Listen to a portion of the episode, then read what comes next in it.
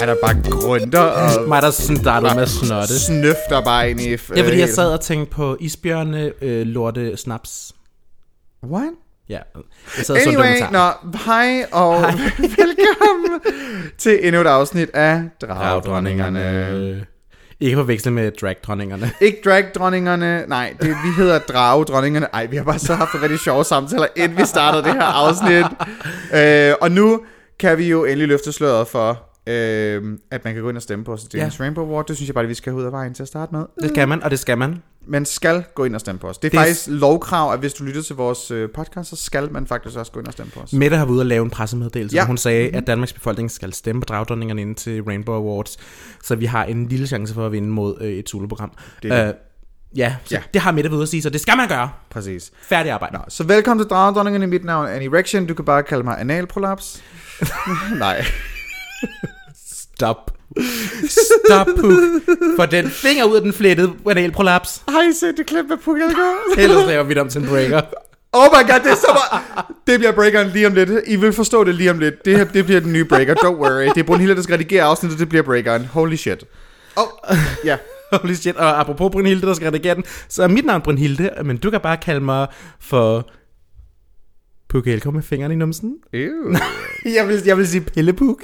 Pillepuk! Oh, Pillepuk! Ja, Ej, hvorfor får jeg en hjerneblød? du får hjerneblødning hver eneste gang, du skal sige noget on the spot. Og det, det, that's how it is. Det er mig, lige snart man giver mig en mikrofon og siger, sig noget sjovt. Ha!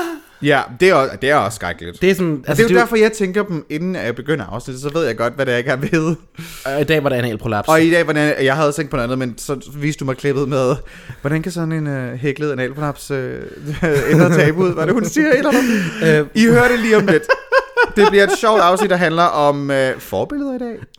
Apropos Puk, Er, er Puk the blueprint for forbilleder? jeg synes jo lidt, Puk Elgård er er altså blueprintet lidt for, for hun, hun kan noget. Hun er altså, og som jeg sagde til dig tidligere i dag, da vi sad og snakkede om det, er sådan det der med, man har jo altid, der var der, da man var lidt yngre, der var man sådan, havde man et underligt forhold til, man tænkte, ah, hun er bare lidt irriterende. Hun er lidt speciel. Hun er lidt speciel skør dame, ja. Men, men hvorfor var det, man egentlig sådan ikke kunne lide hende, fordi hun var en skør dame? Var det, fordi man havde fået det at vide af samfundet, eller var Mhm. det, fordi man reelt havde sat sig ned og lavet en egen holdning og tænkt, at hun er for skør til mig, det kan jeg ikke Mhm. mm-hmm. håndtere.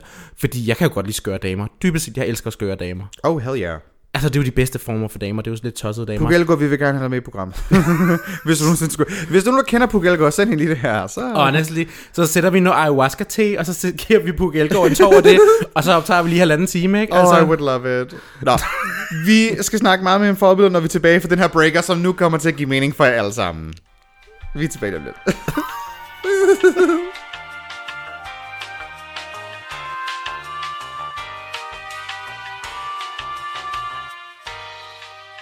Hvordan kan sådan en øh, hæklet analprolaps være med til at bryde tape? Hæklet analprolaps.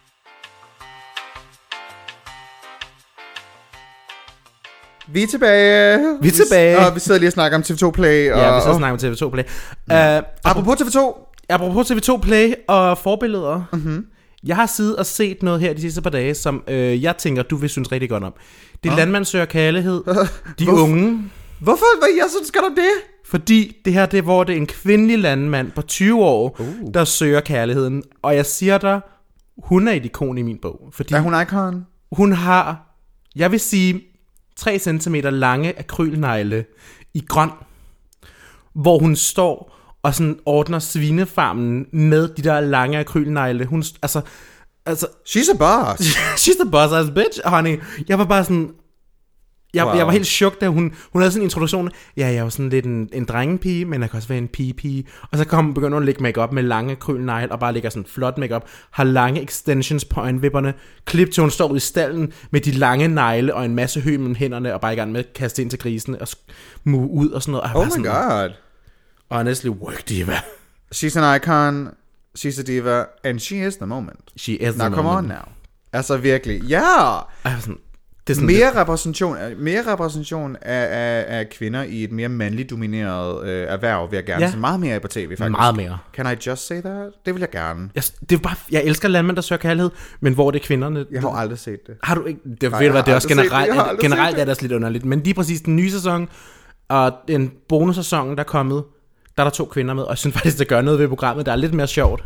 Ja. Altså, og plus, plus, det er også bare generelt sjovt at se på folk, der dater midt i corona, hvor det er sådan, hej, må jeg kramme dig? Ja, fuck corona. Og så krammer de. Og jeg bare sådan, det bare sådan, Oh my god. det bare skønt. Altså. Oh my god. Altså, det må jeg jo også sige. Jeg, jeg er jo ligesom også, jeg fandt jo ligesom også en kæreste midt i corona. Og det var sgu da også underligt at være sådan første date og sådan, hej. Halløjse og så. ja, og så gik der et par timer, så var vi, Lå så var, så var vi ligeglade. ja Men det var, det, var, det, er, det var lidt underligt. Men vi skal snakke om øh, forbilleder i dag. Hun er klart forbilleder. Hun er meget forbillede. Apropos forbilleder. We love her. Uh, vi skal snakke om forbilleder i dag. Både dem, som vi personligt har som forbilleder, hvis vi har haft nogen, no spoilers.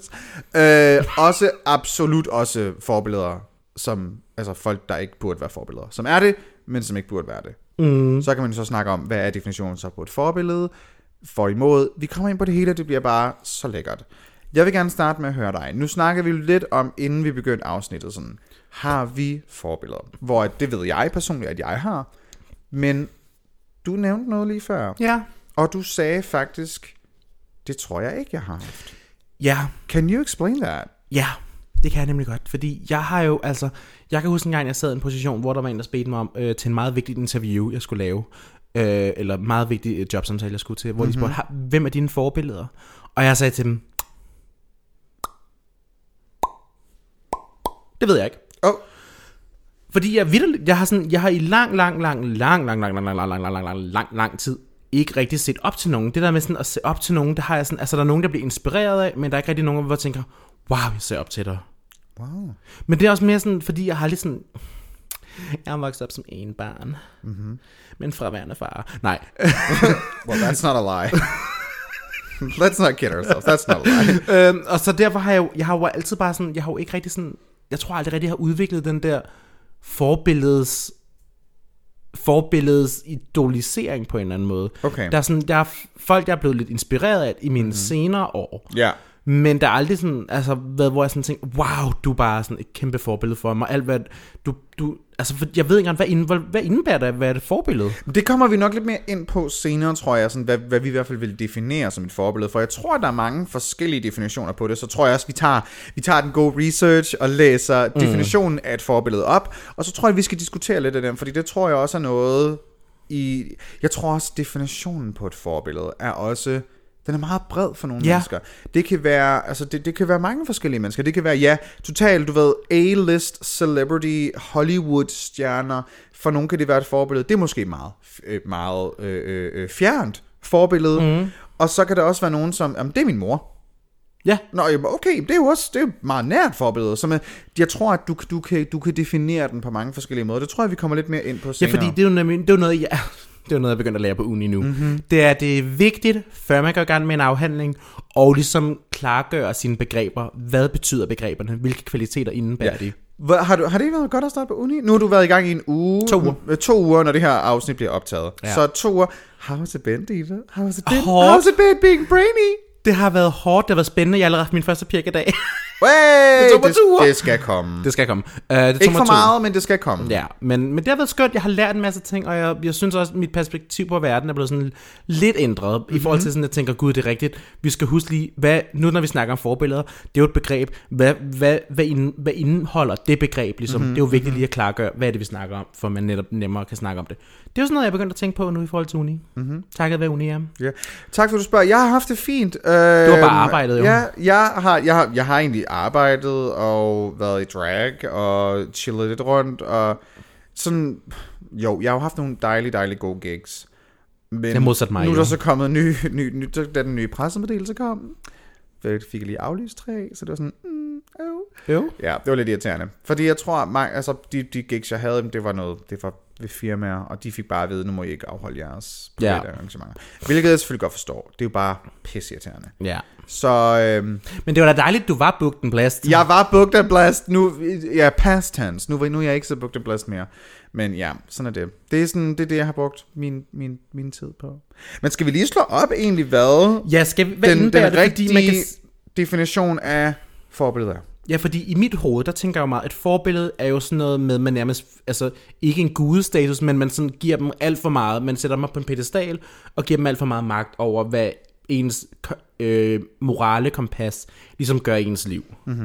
Jeg har været inde på den gode wiki, Ja. og hun siger, et forbillede er en person, hvis opførsel, eksempel eller succes er eller kan emuleres af andre, særligt af yngre. Begrebet rollemodel menes at være opfundet af sociologen Robert K. Merton, som fandt på det i løbet af sin karriere. Ja, det er jo spændende, fordi de indgår sociologi der jo. Mm. Så det er simpelthen noget, hvor at, at det, som den her person gør, at det, det, kan man, det kan man sige, det kan jeg også gøre. Ja, man kan blive... Det, det, det er jo en inspiration, så måske har jeg egentlig haft forbillede, uden jeg har vidst det. Ja, ja det, vi, vi har sådan et godt du- Google Doc, hvor Brunhilde bare, vi sidder og laver sådan nogle øh, pointers til os selv, og så har Brunhilde bare skrevet, inspiration. Og jeg er sådan lidt, hvad? Og sådan, om det, det giver mening for mig. Og så, okay, yes. Men det er jo fordi, det er jo igen fordi, det der med, at jeg synes ikke, der er nogen, der har set op til, hvor jeg tænkte, de skal styre mit liv, men hvor de har inspireret mig. Mm. For eksempel, altså sådan et, et forbillede kunne være Florence Wells, mm-hmm. som er hende, der er forsangeren i Florence and the Machines, hvor jeg synes, at deres, hendes musikstil og hendes måde at skrive på, og fortolkning og kreativ sind, jeg synes, jeg er vildt inspirerende. Jeg er meget sådan, wow, hvor vil jeg bare gerne gøre det efter, eller sådan ikke gøre det efter, men altså sådan blive inspireret af det, at gøre noget, der minder om. Ja. Men så har jeg ikke sådan en smuk engelskstemme, som hun har, så det bliver, det kommer nok altid ske. Men bliver vildt inspireret af hende, så det er jo et forbillede, kan man jo godt sige. ja, så for dig handler det omkring, hvem, kan, hvem, hvem bliver man inspireret af? Ja, Det, det tror jeg også er, det tror jeg også lidt af mig, fordi nu, nu kan det godt være, den, den definitionen var, at det var noget, der, skulle emuleres, og sådan noget, Ja. man lidt kan, ikke efterligne, men noget, man også selv kan opnå på en eller anden måde. Og det ved jeg ikke nødvendigvis, om jeg er enig i. Jeg tror sagtens, man kan have et forbillede, uden man føler, at det er noget, man gerne selv vil. jeg tror jo lidt, jeg kender en af dine forbilleder, og jeg kunne godt se noget emulering i noget, du gør. Mm-hmm. Og det er ikke Trix Mattel, jeg tænker på lige nu, bare rolig. Uh, du, med håndledet? Ja, jeg har en Lady Gaga-tatovering på mit håndled. Nå, nej, nej, nej, nej, Hun jeg er det tænker ikke på Lady Gaga. forbillede, jeg har i mit liv. Altså. Jamen, jeg, nej, jeg tænker mere hende på hende der Joan Rivers, der lige død. Og lige død, det er en del år siden. Men ja, Joan Rivers var, var et forbillede. Ja. Altså absolut et forbillede. Og kan I, nu siger jeg det bare til at starte med. Ja, hun var problematisk. Det er jeg godt klar over. Øhm, jeg så det gode i hende. Der var ting også, hvor jeg... Det var faktisk, det var faktisk lidt mere sådan slutningen af hendes karriere, hvor det begyndte at være sådan et... Uh, hvor hun nogle gange sagde nogle ting, som var sådan okay, that's insane. Var det ikke bare, fordi hun blev dement-agtig? Det er jo så det, der var debatter om, om hun var blevet dement. Det, jeg, det synes jeg jo egentlig ikke, hun, hun virkede til. Jeg tror sådan set bare, hun var i blive gammel. Det sker, når Øhm, man bliver gammel, ikke? men rigtig meget af hendes karriere. Hvis man ikke ved, hvem Joan Rivers er, så øh, var hun øh, en stand-up-komiker, men nok, man vil nok egentlig kalde hende USA's første kvindelige stand-up-komiker, fordi Mm, lige præcis. hun var i hvert fald en, en pioner inden for alt, hvad der hedder kvindelig stand-up. At det var hende, der faktisk, jamen hun banede vejen for det. Hun var den første øh, kvinde i USA til at få et talkshow, et late night talkshow, kort tid, bevares, men hun var den, stadigvæk den første. Og det var, når man nogle gange ser klip tilbage fra hendes show, altså det er jo mega, mega god underholdning. Men du skal bare som kvinde, som sjov kvinde, skal du bare være 20.000 gange sjovere end mændene, for du får halvt så meget anerkendelse. Mm. Og det synes jeg jo egentlig, at Joan Rivers var. Jeg synes, hun var meget sjovere end mændene. Der var en, en, en, en stil, det, det man kalder insult comedy. Ja. Og det er det, som Joan, hun gjorde sig rigtig meget af. Det var der også en anden stand-up-komiker, der hedder Don Rickles, som han også gjorde rigtig meget af. Han blev praised hele sit liv. Han var jo the, the it guy. Han var jo så sjov. Og Joan gjorde det samme. Hun fik at vide, hun var shrill, hun var en killing, hun var led, hun var... Altså, det var så tydeligt. Altså, sådan, det var selvfølgelig også tilbage, vi snakker altså 60'erne her. Mm. 60'erne og 70'erne, der skulle kvinder altså ikke være sjove. De skulle bare stå i køkkenet. Og så der, der var rigtig meget, hvor hun sagde sådan, fandme nej, jeg vil sgu også have lov til at se fuldstændig fantastisk ud, og ja, jeg vil have alle de plastikoperationer, jeg gerne vil have i hele mit hoved, og hun var også nok også lidt obsessed med plastic surgery, og det synes jeg egentlig var ret spændende, at man sådan, så hun snakkede meget åbent omkring, sådan, hun, hun har jo haft en joke omkring, at sådan, den dag hun dør, vil hun gerne nå op til himlen, op til Gud, og så siger han, hvem fanden er du? Fordi hun har fået så meget plastikkirurgi. Det er det samme, der scanner ind i Fynsby kommer op, ikke altså? Ja, ja, lige præcis. Sådan, Who are you? Øhm, så der var rigtig meget af den måde, hun, hun var på. Altså, det er den, det er den første og eneste sådan, kendte person, som afgik med døden, hvor jeg sådan for real græd over det. Mm. Altså, jeg var meget, meget, meget ked af det.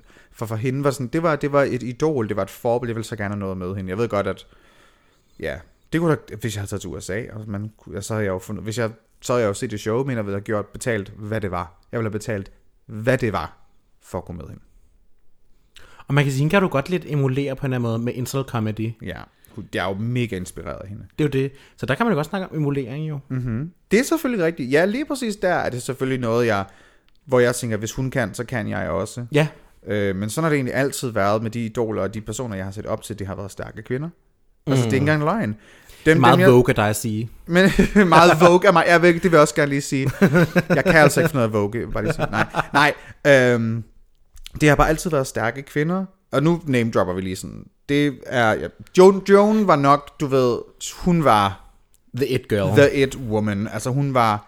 Så jeg, jeg, jeg tror jo, jeg har nærmest opsnust alle interviews, hun nogensinde lavede hele sin karriere.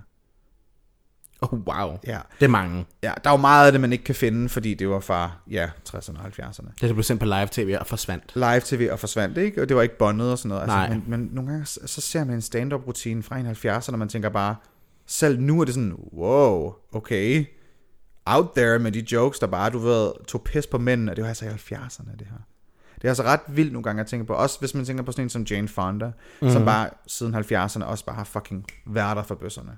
Altså har, har virkelig, altså stærke kvinder er noget af det fucking sejeste.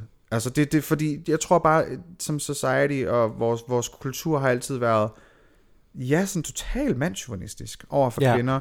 I, i, I selvfølgelig forskellige grader, men specielt sådan nogle altså stærke kvinder, der bare siger, nu skal I fandme lukke røven, jeg må fandme også være her. Og det er jo det, der faktisk også er lidt sjovt, når man snakker sådan queer-teori og sådan noget, mm. fordi der er jo et helt element, der nemlig handler om, hvordan øhm, bøsser har set op til stærke kvinder gennem deres opvækst, fordi de nemlig har været sådan, det er de stærke kvinder, der har givet mændene lidt modstand, og der har bøsserne stået der og været sådan, fået modstand af mændene, og sådan mm. set i de der kvinder, at man godt kunne give igen. Så de Honestly, bare har været sådan, det emulerer vi. Kvind, stærke kvinder, når jeg sådan tænker stærke kvinder, som jeg har været, både i lille grad og også i stor grad været inspireret, eller bare sådan tænkt, fuck de er seje, dem vil jeg gerne følge deres karriere.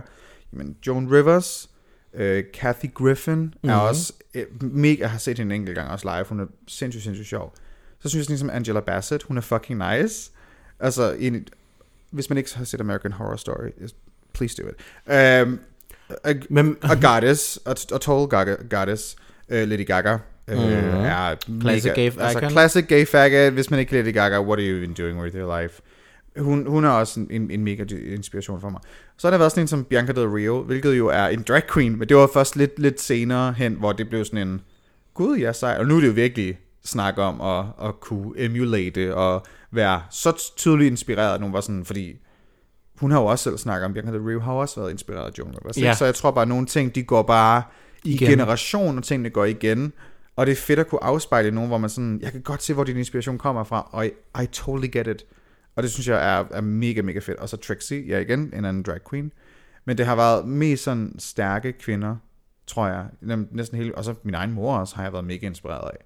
mm, På, på rigtig mange måder, for hun er hårdt arbejdende kvinde. Altså sådan, sådan nogle ting er bare super nice. Altså, jeg, jeg kan ikke helt sådan...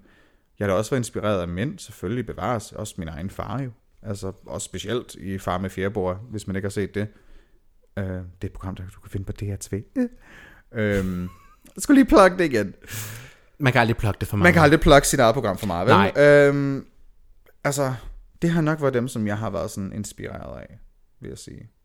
Og det er jo også, altså det, det er jo også, kan man sige, noget, hvor du ligesom finder inspiration og ser op til og sådan noget. Så det giver jo meget god mening med, at, at forbilleder måske egentlig ikke handler om at vil være dem, men nærmere vil være, blive inspireret af dem. Mm. Så måske har jeg dybest set haft forbilleder alligevel, Ja. uden jeg bare har kunnet name drop dem, fordi jeg ikke har været klar over det. Mm. Men Ja, ja, det har nok bare kommet, du ved, helt ubevidst for dig. Sådan, mm. den her person kan jeg godt lide, og føler jeg, føler jeg mig inspireret af, jamen, så er det jo nok også en, det- et forbillede. Fordi, jo, nu har jeg, altså, for eksempel, Lady Gaga er et forbillede for mig. Jeg har jo ikke tænkt mig at gøre det samme, som Lady Gaga gør. Jeg har jo ikke tænkt mig at emulere, hvad der hun tag en laver i sin kødkjole på. Kødkjole, nej tak. Øhm, Mig, der kommer i ført bacon. der, der kommer i, øh, hvad hedder det, tofu bacon. øhm, men du kan stadigvæk, jeg er jo stadigvæk sindssygt inspireret af Lady Gaga. Jeg synes, mm. hun er fuldstændig fantastisk. Hun er stadig et forbillede for mig, selvom at det, hun laver, er ikke noget, jeg vil lave. Så Nej. Derfor synes jeg, at den, den officielle definition på det er sådan, den er ikke nødvendigvis den, jeg subscriber til, Nej. men øh, kan godt se, hvad der menes med det. Ja, det, jeg synes også, det giver mening på en, men også, men også det der med at emulere på en eller anden måde, det kan jeg godt lide. Mm. Fordi det, det jo også meget sådan, man kan jo godt se tit, for eksempel også alle de mennesker, der ser op til Kim Kardashian og sådan noget jo, hvordan de også emulerer hendes stil i mm-hmm. beige og contouring og hår, en nude, hår, nude yeah. læbestift og sådan noget. Altså igen, emulering. Mm-hmm. Og sådan, det er meget interessant en at kigge på. Ja. Men ja, det er sjovt, jeg aldrig rigtig selv tænkt om, men desto mere vi lige sidder og snakker om det, desto mere kommer jeg så i tanke om sådan, du ved, gud, der var lidt øh, Evanescence, øh, Amy, hende, jeg kan ikke huske, hvad hun hedder til efternavn, men hende forsanger for Evanescence var jeg sådan vildt inspireret af. Wow. Jeg aner slet ikke noget om hendes privatliv eller noget, men jeg synes bare, hun sang vildt fantastisk. Var sådan, Ja. jeg vil også være goth-agtigt. Mm. I wanna be goth too. Jeg vil også være goth. Inspireret goth Så det var, det var en, du var inspireret af. det tror jeg. Det kan godt være, mm. det var et forbillede. Men det er sådan, ja, fordi hvis vi faktisk skal deep dive ind i sådan teenage-idoler. Ja. Hvem havde du så, fordi I got some. Um, jeg And havde, I was a faggot. Du det var var en igen fag. stærke kvinder, honestly. Det var der, hvor det sjove, fordi jeg var jo sådan, jeg var jo en emo. Se, punk-agtigt, mm-hmm. så alle mine idoler fra da jeg var teenager, det var sådan noget som Sum 41, mm-hmm. Evanescence, mm-hmm. øh, øh, Three Doors Down, øh, Avenged Sevenfold-agtigt, og det er sådan, de, mange af dem har bare været problematiske siden da. Der er også kommet sådan en lang dille med at call ud punkbands og sådan noget for pædofili og alt muligt, og man er bare sådan, nej. åh oh, nej. Åh, nej. Men Sum 41 var faktisk en af de gode, så I'm Okay. just gonna put that there. They're still good boys yet. Mm-hmm. Uh, men, uh, men det var meget sådan, det var meget den genre, jeg bevægede mig i, hvor det var sådan, eller, og sådan, hvad hedder det, sådan de der øhm, seje emoer på Twitter, hvor de havde det der det helt tuperede hår. Gud. Dem var jeg meget inspireret af. Oh my god, ja. Yeah. Altså, Det er helt vilde hår. det er helt vilde hår, meget tupe, helt tykt tuperet hår, og den der læbestift, der bare lige var en streg på læben, og helt mørke øjne og sådan noget. It Ej, was a look. det, var, det var jeg meget inspireret af. Ja. Hvad med dig? Mine teenage-idoler, det var, altså det var Spice Girls. Åh oh, nej. Det var Spice Girls. Jeg samlede på klistermærker. I loved Nej. them. I loved them. Virkelig, det gjorde jeg. Sådan Spice Girls var the shit for mig. Ja, yeah, I know. Og, og nu kommer jeg med noget meget kontroversielt, fordi nu har jeg lige sagt, at jeg er Lady Gaga-fan. Men jeg var altså Madonna-fan først. Man Og så, kan sige det. og så fandt jeg ud af, at Madonna det var et røvhul, når hun ikke var på scenen. Så man skal ikke se interviews med Madonna. Hun er ikke særlig sød. Er Øhm, nej, det er hun faktisk ikke. Der, har sådan, der er ret mange interviews. Der er sådan en compilation på YouTube, hvor man sådan viser Madonna being mean in interviews. Og det er bare sådan 40 minutter, hvor man bare Nej. så tænker sådan, wow, man. Nogle af dem, noget af det er også bare, du ved, she's a diva, og det har hun lyst, og det har hun lov til at være. Men Madonna er ikke sådan super sød, synes jeg, interviews. Det er bare min egen personlige holdning. Jeg synes, hun... Altså, prøv, look it up. Hun, Okay. hun Det virker tror ikke, det hun virker altså ikke, hun er ikke super sød. Og så, så deep divede jeg jo så endnu mere, så fandt jeg jo så, du ved, sådan et spørgsmål, som både Madonna og Lady Gaga var blevet stillet, og hvor forskelligt de svarede på Nej. deres spørgsmål. Og det var meget sådan, åh, oh, det er derfor, jeg kan lide Lady Gaga nu. Fordi hun var bare sødere. Hun er bare sød, hun er bare sød, hun er et godt menneske, hvor at Madonna er bare sådan, hun har bare haft så lang en karriere, hun giver ikke en fuck mere. Men noget af det her er altså også for 20 år siden, og Ja. 30 år siden, hvor jeg sådan stadigvæk tænkte, ah, der, der burde du ikke have været en so, sorry. Nå, det er hun, hun er fucking ledet. Der er, Men nogle mennesker der er jo bare Der er et lede. interview helt specielt med, med, med Graham Norton, hvor der er en fan, der har lavet sådan nogle små dukker af sådan en masse ikoniske looks, hun har, hun har haft og sådan noget. Og hun basically giver bare ikke en fuck for det. Nej. Og fanen er til stede Nej. og viser, og hun er bare sådan, nå, den er vist ikke rigtig, den er sgu ikke rigtig korrekt, den her. Og så Lady Gaga, præcis det samme, en anden fan. Og Gaga er bare sådan, ej, hvor er det smukke, må jeg give dig et kram, og bare sådan, du ved, helt en anden personlighedstype. Og det kan man bare mærke, sådan, der, der, der, der gik det galt. Der gik det sådan for alvor galt med mig i forhold til sådan, jeg kan godt lide Madonnas musik, og jeg var mega, altså den første CD, jeg nogensinde købt, det var Me Against the Music. CD-singlen med Britney og Madonna. Siger det bare, altså min, min morfar har bare set på mig og tænkt, okay, hvornår springer du ud af skabet? Fordi, they knew. De og slå græs. De skulle slå græd, lige præcis, ja. Øh, men ja, jeg synes bare, at, at hun var nice. Jeg kunne godt lide hendes musik. American, American Life albumet er fucking nice. Men hun, jeg kan bare ikke lide hende, som hun er som person. Men og, og for mig er det også vigtigt. For mig er det vigtigt, hvad de også laver i privatet. Nu sagde du nok Ja. faktisk lige det modsatte før. Er, er det ikke vigtigt for dig? Kan et forbillede kun være det, man, det de præsenterer udad til? Nej. Og deres kunst, skal det, er det ikke mere end Jeg synes, det skal være hele pakken, fordi mm-hmm. man kan sige, der er mhm. mm-hmm. mange, altså, der har jeg det sådan lidt, for eksempel, lad os tage et eksempel som Drake, for eksempel, hvor ja. der er rigtig mange, der ser op til ham, og ham som forbillede, og siger, ah, men man, han er jo laver fed musik og sådan noget, ja, og han skriver med en 17-årig. Det er sådan, du kan ikke skille de to ting ad. I'm mm-hmm. sorry to say, men du kan ikke skille kunstneren fra kunsten. Mm-hmm. Fordi det er stadig, altså, og det ved jeg godt, der er rigtig mange, der siger, man godt kan, men det er som regel, fordi de worshipper en eller anden, der er ret problematisk. Eller så er de bare helt, Ignorante. helt sådan, de er bare ligeglade. Ja, for jeg synes, jeg synes dybest altså en ting er, at man ikke rigtig, altså jeg ved, hende der Amy der, nu sagde jeg, jeg vidste ikke lige, hvad hun lavede med privaten, jeg var bare vildt inspireret som performer.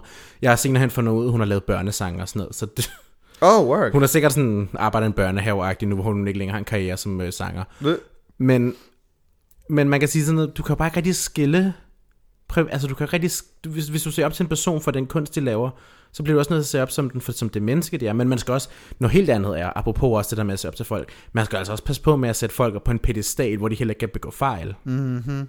Fordi det er jo også den der, altså generelt den der idolkultur er jo meget sådan, det var meget noget, der var i nullerne. Ja. Det er vi kommet lidt væk fra på en eller anden måde, men alligevel har vi den på en eller anden måde. Den lidt- er bare lidt mere toxic lige nu, synes jeg. den er lidt anderledes i dag. Der var lidt den der idolkultur, hvor der sådan noget, en fjern en over i USA, man så op til, man havde en plakat på sit værelse, hvor nu er det sådan drenge på TikTok, man ser op til, men typisk set er det sådan, hvor de bare sådan winker og stikker tungen ud af munden og bare sådan. Ja. altså, hvor, og så sætter man den op på en pedestal, og de kan rigtig få lov til, at, altså på sådan en pedestal, hvor de bare skal være perfekte, og de begår for hele tiden bare fejl, og så falder de ned, og det er meget kaotisk på en eller anden måde, fordi alle mennesker er fejlbarlige og fejlagtige. Absolut. Og, og det tror jeg, det nogle gange, vi, vi glemmer sådan, at selv de her mennesker, som... Ja, enten det kan nemlig være en fjern, fjern person i USA, mm. eller et eller andet, øh, der er langt væk. Eller så kan det også bare nogen, man har set på Instagram. Og så, lige så, så, så må du bare ikke begå fejl, og du skal cancels, og du skal bare stoppes, og du må ikke have, have mulighed for at forsvare dig selv. Og hvis du nu i en situation, at der er en person, der tænker, Gud, det er da fuldstændig rigtigt, det siger, det er da helt forkert, det var skulle jeg aldrig have sagt, det er virkelig ked af, jeg vil rigtig gerne tage ved lære ved det. Øh, Hvor kan jeg finde informationer, så jeg kan lære noget omkring det her?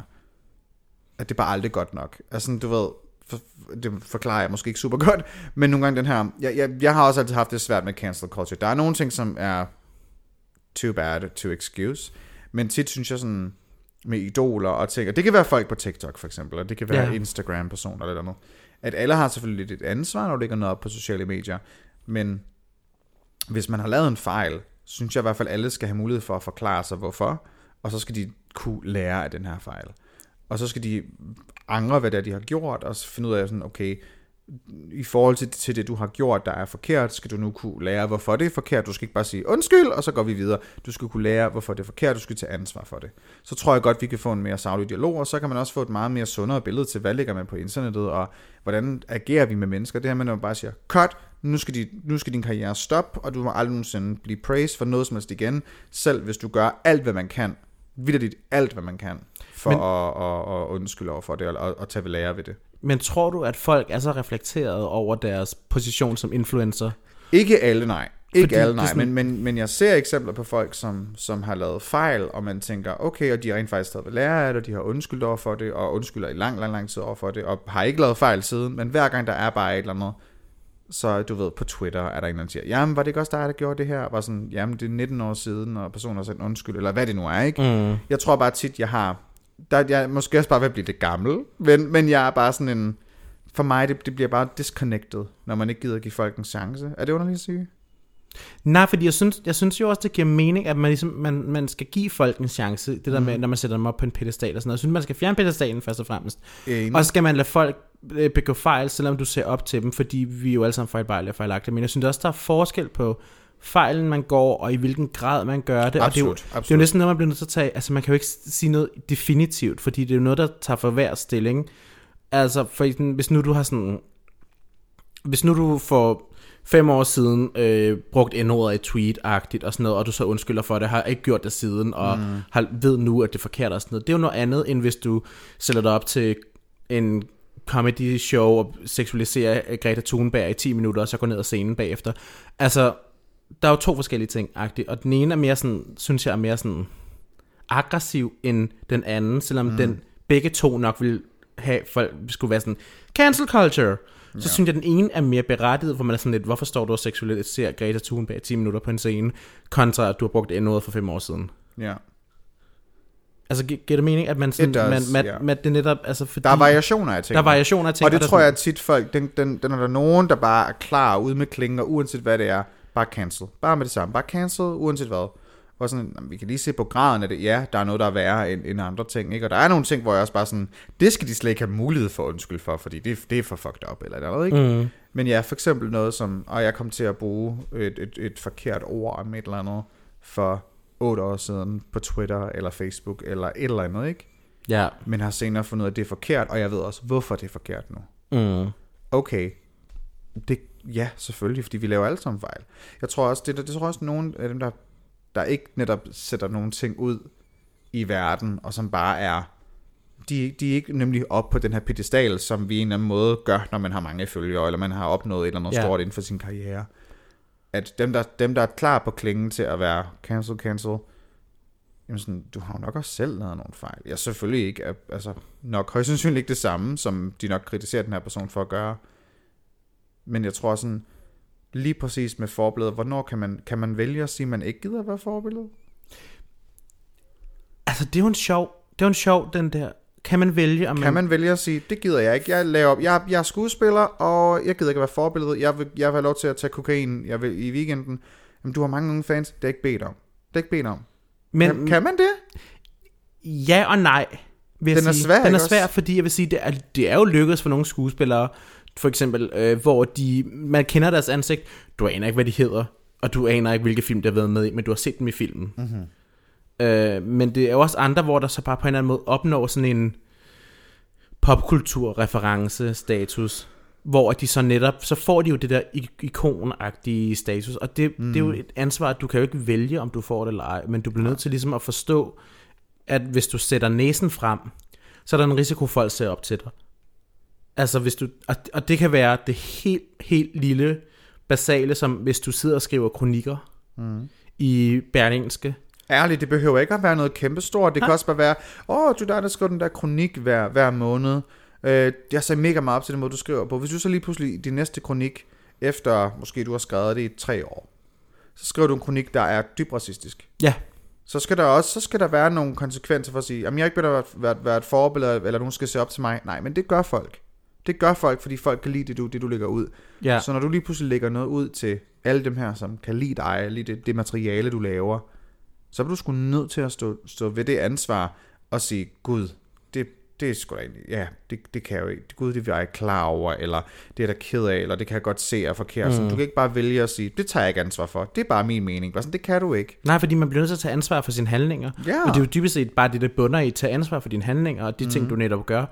Og, og, og hvis du så ikke gør det, jamen altså, hvorfor gør du det så ikke? Altså igen, det er det der...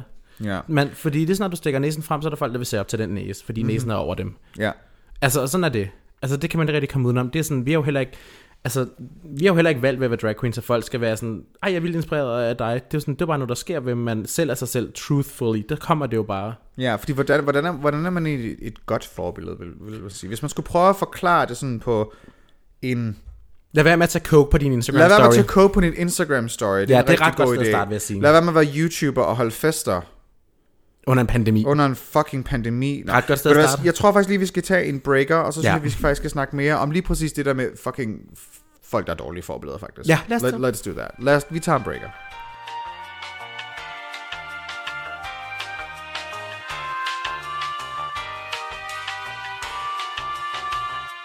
Kan jeg hjælpe dig med noget, så skal du bare sige til. Altså ikke et blowjob, det, øh, det har jeg ikke rigtig lyst til.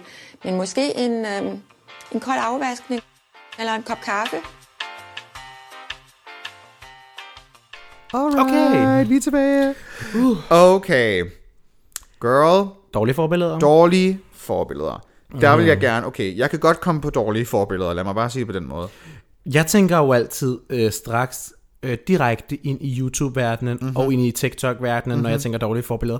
Og det Jeg tænker hvorfor. amerikanske hvide YouTubere, det gør jeg. Ja, Det, det er det første, der springer mig i muscle hovedet. gaze. Ikke altid, ikke faktisk muscle gaze. Hvad er det, han hedder? Ham der Paul, øh, hvad hedder Paul-brødrene? Hvad hedder de?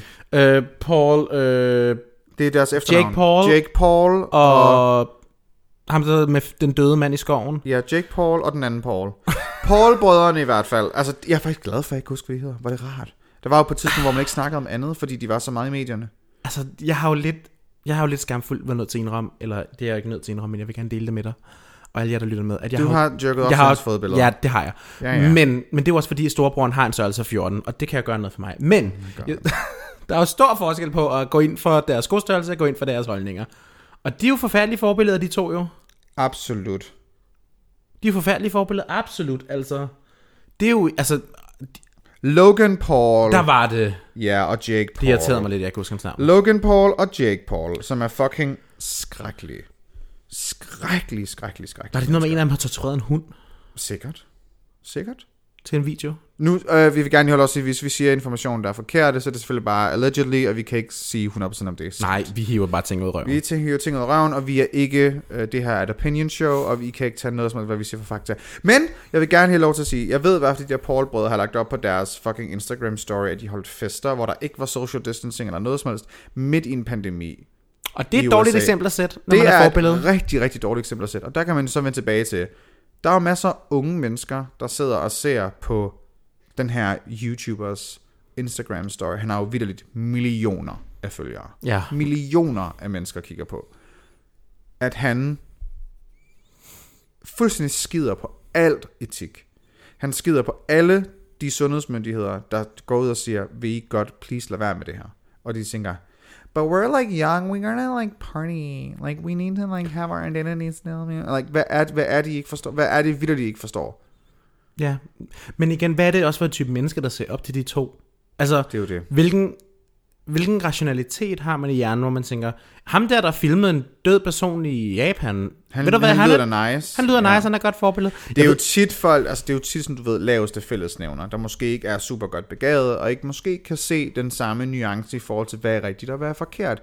De ser bare den her seje dreng på internettet. Han Som er kører bare efter sådan hurtige biler. Han kører hurtige biler, han har sådan mega mange babes omkring sig hele tiden. Han er bare sej og mega, han er også mega ripped og sådan noget. Og sådan, så må man være en god karriere, så, må, så, så er man sikkert et godt menneske, og alle de ting, hvor det, det er børn, der ikke har fået måske seriøst nok at vide, måske hvad der er godt og dårligt forbillede. Fordi det er også så u- ekstremt svært for forældre nok også at styre, hvad ens børn laver på internet. Ja, hvad de bliver fodret med på Hvad nettet. de bliver fået med fra, fra en meget, meget, meget, meget ung alder. Der er en årsag til, at Instagram siger, at du, må, du skal være 13 for at være på Instagram. Altså, der er en årsag til, at de siger, at det er ikke noget for børn. Det, det, altså, så kan man sige, hvis du er 13, er du jo teenager, ikke? Men altså, det er jo ikke noget for børn. Men det er jo ligegyldigt. Der er jo stadig masser af børn. Du er meget let en person, eller du er meget let at im, im, im, im, påvirke. Du er meget let at påvirke som 13-årig stadigvæk, selvom du er Absolut. blevet konfirmeret. Altså, Absolut. Ja, ja, det, det, og det er jo der, hvor at, hvis du så måske ikke rigtig har de rigtige, lad os faktisk tage den tilbage til det, hvis du netop ikke har de rigtige gode forbilleder at se, at se op til, nej. så tror du, at det gode forbillede er sådan nogen som Jake Paul. Ja, og det er jo igen, men det er jo også fordi, så kan det være, at man netop baserer sin, for eksempel sin, sin gode forbilleder i sådan noget empiri, som at de har en, en fed bolig, eller de har en fed bil, og de har en Mhm. Penge. masse babes. De, de, når materialistisk, man baserer ja. deres succes, når materialistisk, frem for at se, hvem har haft en fed karriere. Hvordan, hvordan, hvordan er du som menneske? Hvad synes, Hvordan du, om, som- hvad synes du om global opvarmning? Hvad synes du, altså sådan, har du, har du, har du meninger? Har du holdninger til ting? Og igen, det, det jo også, sådan- den drager vi jo tilbage så til den parallel, vi havde sidste gang med øh, dating, i forhold til, det er jo ikke deres bil, du dater, det er jo ikke deres hud, krop, du dater, det er jo ikke deres, altså, det er jo deres værdier. Ej, en segway. Segway. Oh, Så, ja, altså, tak. Det, er jo, det er jo handler jo igen om, hvor ligger du dine Yes. værdier? Ligger du det det materialistiske, eller ligger du det det mennesket bag? Honestly, og det er jo ikke engang løgn. Altså, det, det er jo virkelig sådan, hvor, hvor ligger du dine værdier? Og der er det bare farligt for en fucking 13-årig at tro, at værdierne er, hvor hurtigt kan min bil køre. Ja. Og hvor Altså- mange kvinder kan jeg score? Og hvor mange kvinder kan jeg score, hvor rig kan jeg blive? Det er bare sådan, det, det vildt det ikke det, der er vigtigt. Og så kan man så sige, hvordan kan man så videregive de, de, de gode forbilleder til unge mennesker? Det, det er virkelig svært at svare på. Jeg ved sgu ikke, der er jo nok mange af jer, som lytter med, som, som har børn. Øh, der er selvfølgelig også nogle af jer, der måske lytter med, der er børn.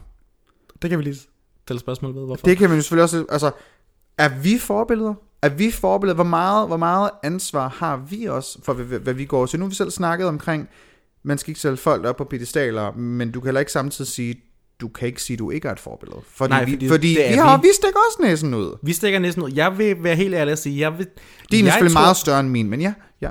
Men den er ikke lige så stor som Britney's. Men, men man kan sige, at vores næser er jo fremme, og jeg tror ikke, vi kan undgå, at der er nogen, der reelt ser op til os. Nej. Og fordi, altså fordi man kan sige, dig ser de op til for at genbruge jokes for Tricks Metal, og mig ser de op til, fordi jeg nogle gange siger, øh, fuck tykfobi! Altså, Okay, så... Øh, mm-hmm, ja. Jeg troede, de ville kigge på dig og tænke, hvad skal jeg ikke have på, når jeg skal ned i Little senere? Øhm, han er da i fedt tøj. du har et fucking... Nej. Det, Jeg har en natkjole på, et par ternede bukser i tre farver. Den er natkjolin et viskestykke. Ja, det her er for min, jeg havde den her på som brudepige til til et bryllup engang. Åh. Oh. Er I venner stadig? Ja, Okay. og ved du hvad, jeg har tyrket åh, for den her kjole rigtig mange gange. Okay, ja. Det skal bare lige siges. Nej, men jeg tror, jeg tror, ærligt talt, jeg tror godt, vi kunne finde nogen, der ser os som forbilleder. Måske er det kun to personer, men de er der. Mm. Og, Jamen det, det tror jeg da absolut. Altså ligesom jeg, jeg ser jo også op til andre drag queens. Det gør mm. jeg også i vores fælles cirkel. Og ting der, altså igen, vi snakker nære forbilleder. Jeg sætter også op til sådan som Megan. Jeg synes, at hendes karriere er mega fucking fed. fantastisk. Hun er jo mega dygtig. Sådan en ser jeg jo op til. Jeg ser også op til sådan en som Miss Privilege. Jeg synes også, hun er fucking sygt sej. Altså, der er jo mange i vores dragmiljø, som jeg egentlig ser op til. man, ja, man ser op til for nogle specifikke kvaliteter, de har. Mm. Ja. Og det tror jeg heller ikke, vi kan undgå, at der er andre, der gør med os for eksempel. Men det er også derfor, sådan, som jeg tænker, sådan, vi bliver også nødt til så at lade være med at lægge coke-video ud på vores Instagram, jo, for eksempel. Præcis. Fordi jeg har... Nej, jeg synes bare, det er så sjovt. Nej. Det er bare så dejligt hver fredag. ikke? Fordi jeg har, jeg havde sådan sidste billede, jeg postede. Der sad jeg jo, og så, så prøvede jeg at svare på alle kommentarerne og sådan noget, og der var rigtig mange. Øh, og så var jeg bare, så fik jeg klikket ind på en profil ved du og så var jeg sådan, er det en fucking 13-årig, der har kommenteret, at, og var sådan, åh, det er en lille faggot, der sidder og følger med måske. Ja. Og jeg var sådan, åh, og jeg var sådan, åh nej, nu er, jeg, nu, nu er jeg et voksen forbillede, og jeg blev sådan helt, åh oh, gud. Du Åh, skulle Gud. simpelthen se det med egne øjne, før var det sådan- gik op for dig. Jeg var sådan, øh, Ja. Jeg blev meget sådan, jeg blev Det meget, blev sådan meget real lige omkring pludselig. det. Ja, fordi jeg var sådan, okay, der sidder vidt et eller andet sådan, mm, Så et andet ungt menneske og sidder og holder øje med dig og tænker, ja, jeg vil gerne se, hvad Brunhilde laver. Jeg, kunne blive, Ja. jeg, vil gerne blive, jeg vil gerne være inspireret af hende. Jeg kan relatere til mm. hende.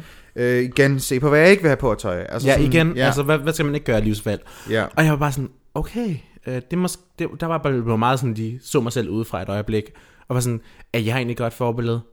Og så var sådan, jeg er meget offline, så det dybest set, ja, det tror jeg måske, det er meget mm. godt at være offline. Vær sådan, du kan godt have et liv ved siden af, du behøver ikke at være på hele tiden. Det er også rigtigt. Jeg er meget mere på, på Instagram, hvis man skal tage det som... Det er nok det foretrukne medie, jeg bruger. Ja. i Instagram. Jeg lægger også meget på min Instagram, men jeg har alligevel snakket lidt med Miss Privilege en gang imellem om, at, at jeg er mega fascineret af, at hun... Ja, det lyder underligt at sige, men tør have holdninger på sin, altså på sin story og på de ting, hun lægger op, fordi fuck, hun får også bare mange knups, når hun så ud og siger, jeg synes, der skal være ligeløn, og folk er bare sådan, fuck dig, og sådan, hvad laver du? lige?" Og så sådan, altså, hun udtrykker sig, og folk, altså, man skal, men du, hvis du har nogle, nogle holdninger, selvom at de jo, altså, de rigtige Er der holdninger, folk, der siger, men fuck dig til ligeløn? det er jeg sikker på, der er.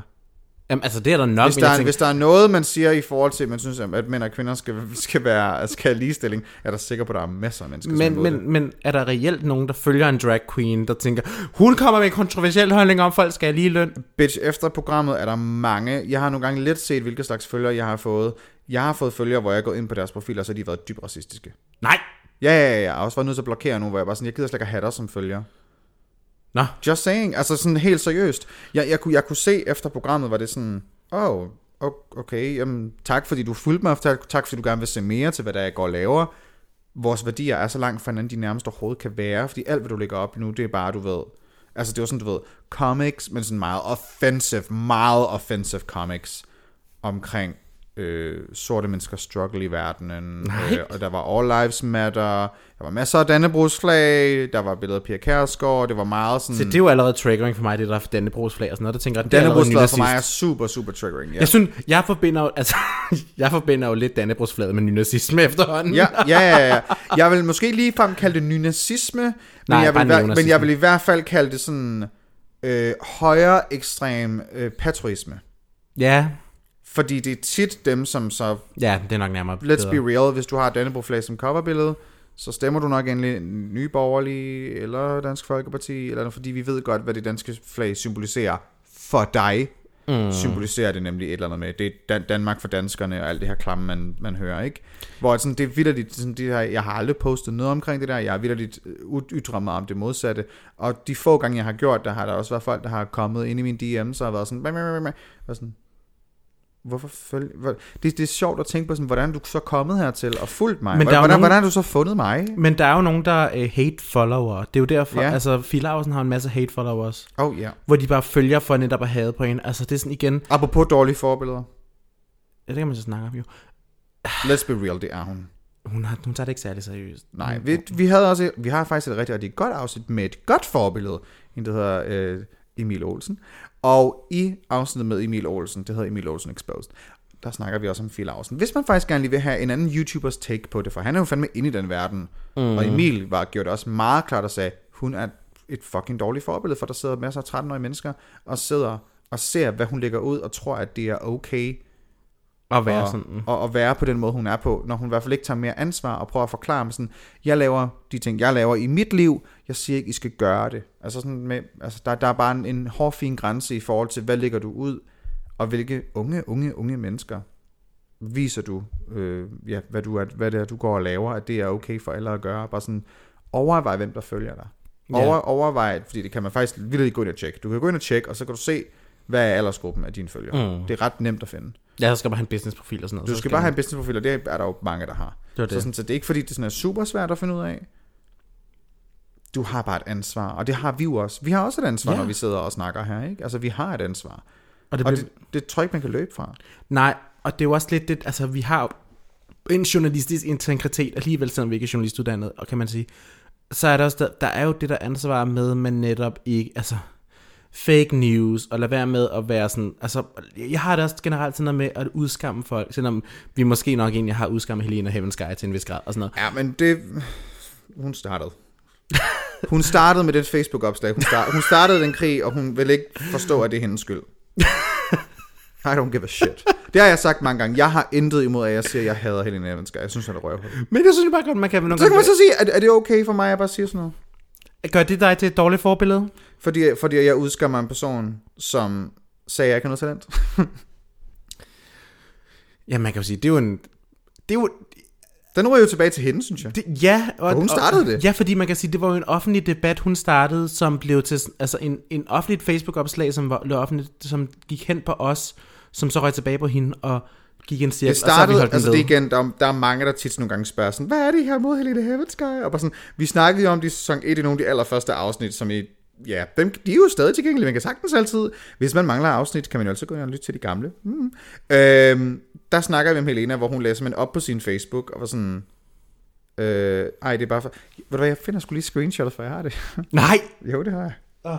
Okay, nu har jeg fundet opslaget. Det startede jo med, at uh, Helena Heaven Sky, hun skrev offentligt på sin Facebook, og det var ikke bare sådan noget, du ved, det var kun venner, der kunne se det. Det var alle, der kunne se det. Det var med verdensikonet. Det var med verdensikonet, skrev ja. Hun. Det er bare utroligt at se år efter år, hvordan nogle ting ikke ændrer sig. For eksempel fravælgelsen af drags til Drag Night i København. Jeg lavede opslag om det det sidste år og forrige år, og trods er der ikke mange ting, der har ændret sig. Heldigvis findes der andre dragprojekter, som for eksempel Nattens Dronning i Odense, som ikke udelukker talent og diversitet. Girl. øh, og ikke kun tager dem, der er med i, i indercirklen, øh, inde i varmen, men rent faktisk kigger efter talent og fede shows. Tak for jer. Øhm, Um, girl.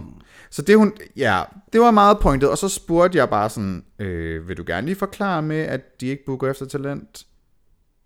Og der var hun bare, altså det var bare noget lort, hun fyrede af, og var meget led over for Jaxi. Hun skrev også bare sådan, kære Jaxi, fordi Jaxi stillede et spørgsmål. Og så skrev hun, kære Jaxi, som jeg kommenterede for et par år siden, dog til en anden, da jeg fik, at vide, da jeg fik en masse hug for at have vundet nattens dronning. Igen skrev jeg til personen, min mor har lært mig, at hvis man ikke har noget godt at sige, så hold mund. Derfor har jeg ikke flere ord til dig. Nej, og hun er jo bare... Og det var, okay, ved du det var også bare det med, hun starter ud med... Hun at være, starter ud med at være et fucking røvhul. Og så vil hun ikke uddybe mere, så hun bare sådan, nej, jeg skal ikke snakke, jeg skal ikke snakke grimt. Og sådan, du har lige snakket grimt. Du har lige snakket rent om alle os, der er blevet booket, bare fordi du bitter over, at du ikke blev booket. Så det er derfor, vi er trætte af hende. Ja.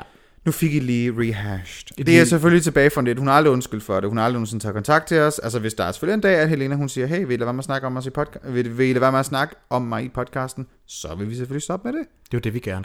Ja, vi, hvis, vi vil jo gøre folk kede af det. Nej. Men hun er også bare et røvhul, ikke? Så accountable. Hun er også bare lidt et røvhul, så må hun lige stå til ansvar.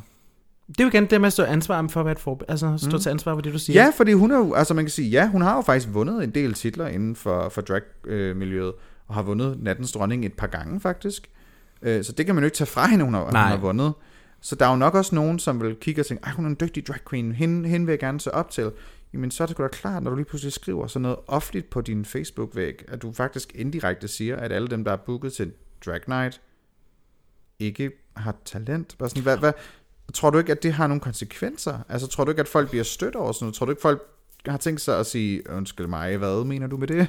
Men, men det er jo generelt sådan, når man, når man kritiserer øh, offentligt, hvis du vælger at bruge dine sociale medier til offentligt at kritisere en booker, så skal man jo nok ikke regne med, at... At øh, blive booket book- igen næste Nej, år? Nej. Så skal man nok ikke regne med, den booker sådan tænker, ej, ved du hvad, det der lortopslag, du lavede mig, og alt det der, du har kritiseret mig for, ved du hvad, jeg tror, at jeg gerne vil hyre dig næste gang, fordi det kan jeg godt sige, du har ret.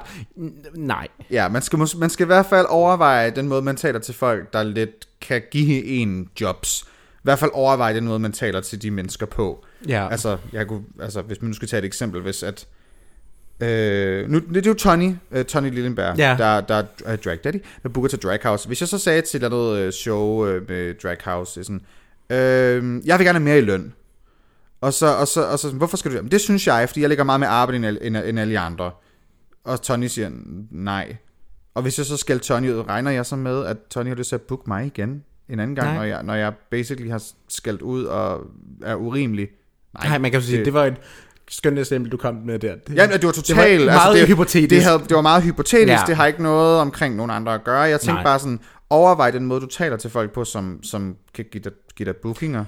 Ja, lad være med at være et røvhul over folk, der kan hyre dig. Ja. Altså, men igen, det kommer også bare tilbage til, hvad med at lade være med at være et røvhul? Ja. Don't be an asshole. Bare have et, lad være med at være et. Lad være med at være et røvhul. Ja, lige præcis. Just have one. Det tror jeg meget godt. Se op til forbilleder, eller se op til personer, som ikke er røvhuller. Mm. Se op til personer, hvor du kan mærke, uh, de har et godt hjerte, de, de, har, de har gode meninger om ting, de behandler folk ordentligt. Ja. Se op til sådan nogle mennesker.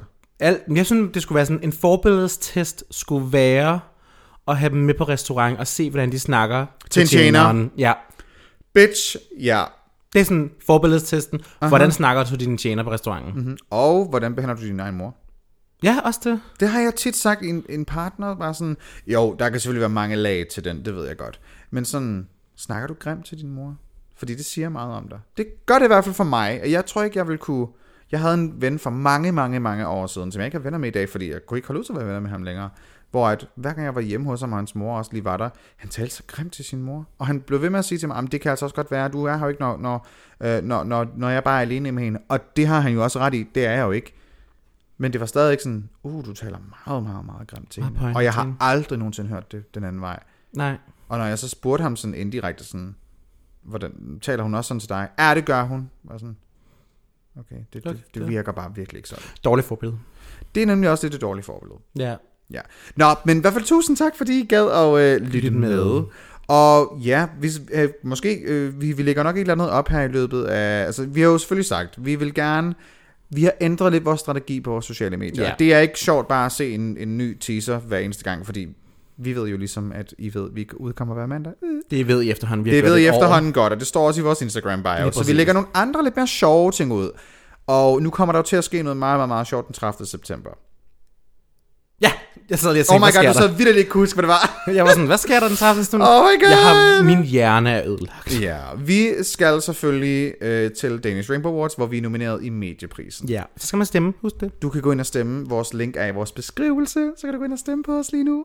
Og øh, det vil betyde sindssygt, sindssygt, sindssygt meget, hvis I gad at gøre det. det Vi er oppe imod meget hård konkurrence. Vi kæmper både mod DR og TV2 Zulu. Ja, et TV2 Solo-program og DR-program. Så, Så- det er lidt svært, og vi ved nok godt, at hey, vi har brug for alle jer dragveninder, der går ind og stemmer, ellers så har vi ikke nogen chance for at vinde. Vi er det alle sammen. Så I skal alle sammen ind og stemme. Vi, altså, please gør det. Det, vil, det tager jeg to minutter. Linket er i vores beskrivelse, og ja, bare, bare gør det, please. Please. Det vil være meget Det vil, dejligt. det vil være så stort, hvis et lille, selvstændigt, uafhængigt podcast kunne vinde over et fucking TV2 soloprogram og et fucking DR-program. Det kunne altså være ret vildt. det kunne være så vildt. det kunne altså være ret vildt. Altså, Så gå ind og stem på Dragdronningerne ind. By the way, I kan finde Dragdronningerne ind på Instagram. Det er bare Dragdronningerne. Og vi er også på Facebook, Dragdronningerne. Hvor kan man finde dig, Brunhilde? Man kan finde mig nede på hjørnet af Amagerbrogade, hvis man står ved en slikbutik, og der er blandt selv slik til under 5 kroner, så står jeg der. Det er helt hårde, gamle slik. Det der, hvor det er helt tørt og luft, altså Ja, ja. virkelig sådan ja. ja. serrano-skinke tørt-agtigt. Ja, jeg elsker det. Mm. Ellers så kan man også finde mig på Instagram, hvor at, øh, jeg går under navnet Brynhilde The Drag, og det er b r y n h i l d r og det var b r y n h i l d r The Drag. Hvor kan man finde dig, Annie? Du kan finde mig på Instagram, annie.rection. Du kan finde mig på Facebook, annierection. Og du kan finde mig på Twitter, det er annierection CPH. Ja, Det er det. så har vi... Så I- har vi rundet for Ja, så har vi afrundet endnu et afsnit. Det er virkelig, virkelig rart. Jeg, har faktisk, jeg så faktisk lige på vores statistik, at vi har, vi har nu udgivet 50 episoder. Er det ikke vildt at tænke på? Jeg kan slet ikke regne. Jamen, det, det stod der bare, da jeg kiggede ind på vores uh, Wow. Buzzsprout. Det vi bruger til at uploade vores afsnit, så er der sådan 50 episodes. What? Det er faktisk lidt vildt at tænke på.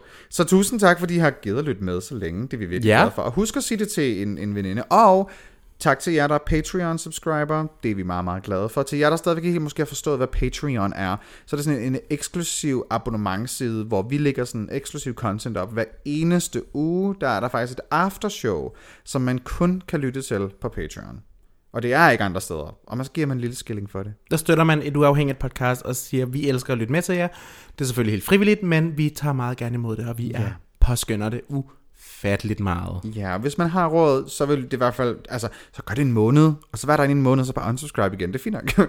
Men vi i hvert Det gør fald, jeg med OnlyFans. Ja, præcis, så det, vi vil være meget, meget, meget glade, hvis folk har lyst til at, at støtte os og se vores sjove content, som vi har derinde. Der ligger videoer af, af hvad hedder det, Bonhilla ligger mig i full drag, der ligger aftershows, nogle af dem faktisk også med video, og vi, vi vil også gerne øh, arbejde lidt mere på vores, vores Patreon, så der kommer lidt lækre ting derinde. Men Ja. i hvert fald, der er et aftershow, og det er der hver eneste uge.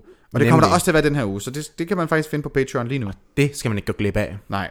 Så vi vil bare gerne sige tusind tak, fordi I gad lidt med. Så flyves vi sikkert ved. Og Miss Bøsses. Miss Bøsses. Miss Bøsses ved. Bye. Bye.